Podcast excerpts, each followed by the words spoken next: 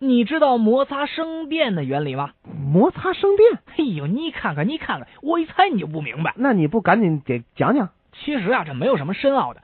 举个简单的例子来说吧，啊、你用手在抚摸猫的时候就可以产生电，这真的假的呀？当然是真的了。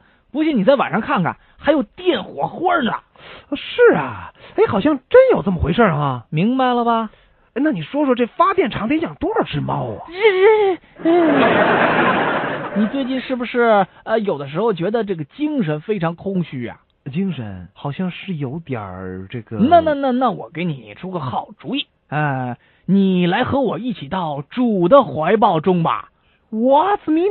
这么问你吧，你想不想下地狱？不养，那就对了。那你想不想去天堂啊？也不养。啊，天堂、地狱你都不去，你这人怎么回事儿啊你？嗯我老婆说了，下了班必须马上回家，什么地方都不许去，更甭说什么天堂地狱了。